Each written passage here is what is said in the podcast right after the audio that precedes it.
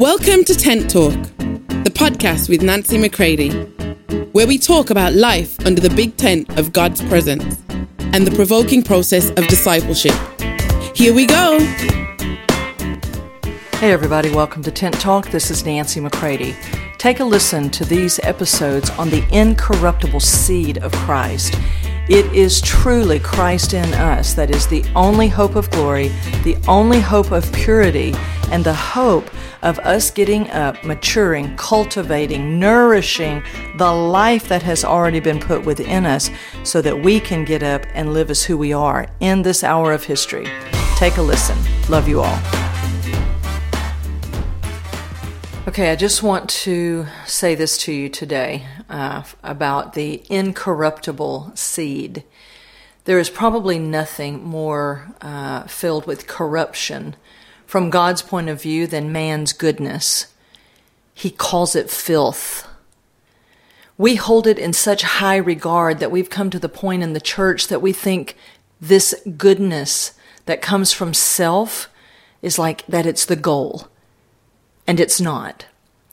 The goodness of man will kill you as fast as the evil of man will kill you. This is a part of what Saul, who became Paul, was ever pointing out in the scripture. It is still what Holy Spirit is in the cutting work right now, in this hour, in the church right now, is the subtlety of the goodness of man to become the goal once you're done with all of your evil. God wants nothing to do with the goodness of man. He does not hold it in high regard. It is not a virtue. It is the flip side of the coin. And Paul said, I was superb in my goodness. He said, if anybody could put confidence in their good looking flesh, it was me.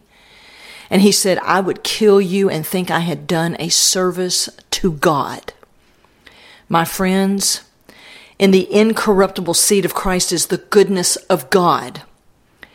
And man's goodness is in high, high competition with the goodness of God. So much so that there are many Christians right now who are highly offended with God because they actually believe they have been more faithful to God than God has been to them.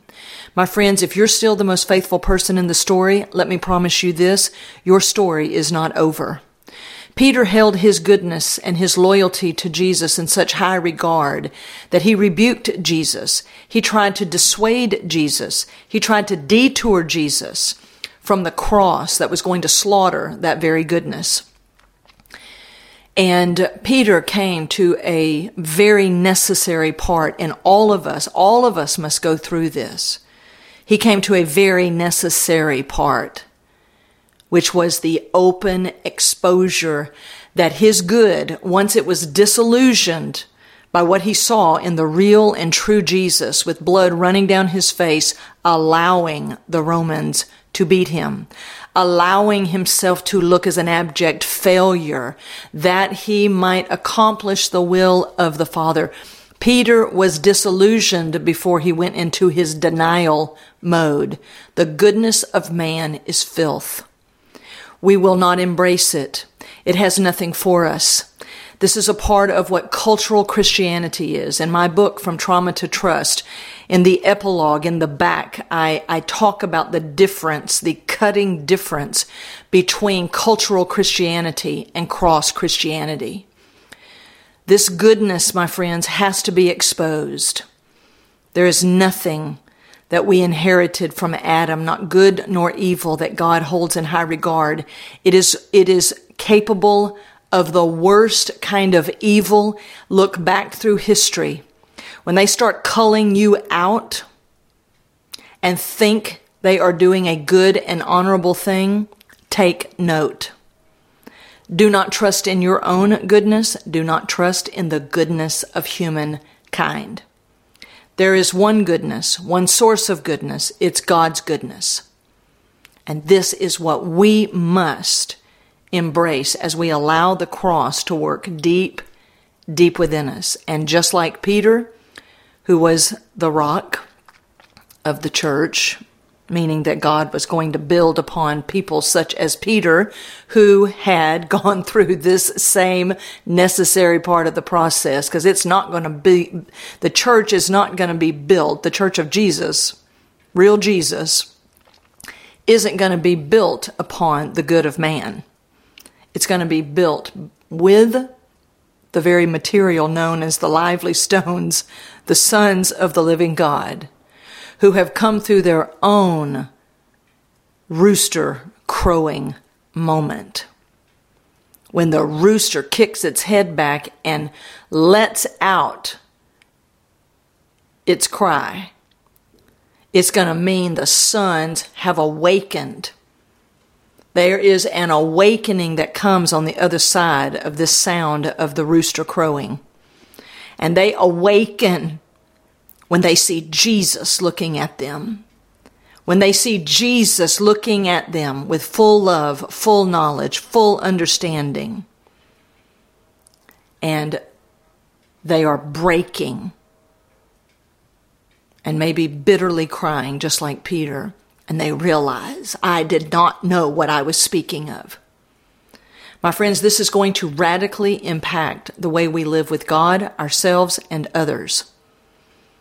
It's going to affect marriages. It is going to affect um, the church. It's going to affect everything.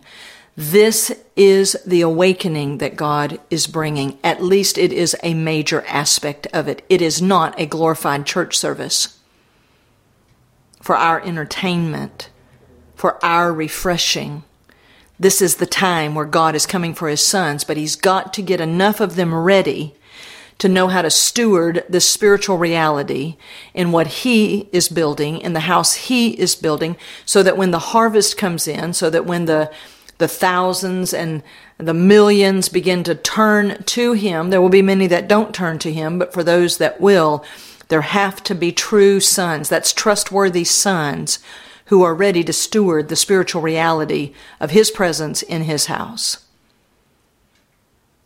The incorruptible seed of Christ is about to break forth in the people of God.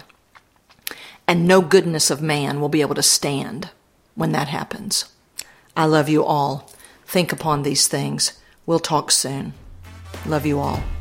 For more information on Nancy, please visit nancymccready.com or follow her on social media at NB McCready.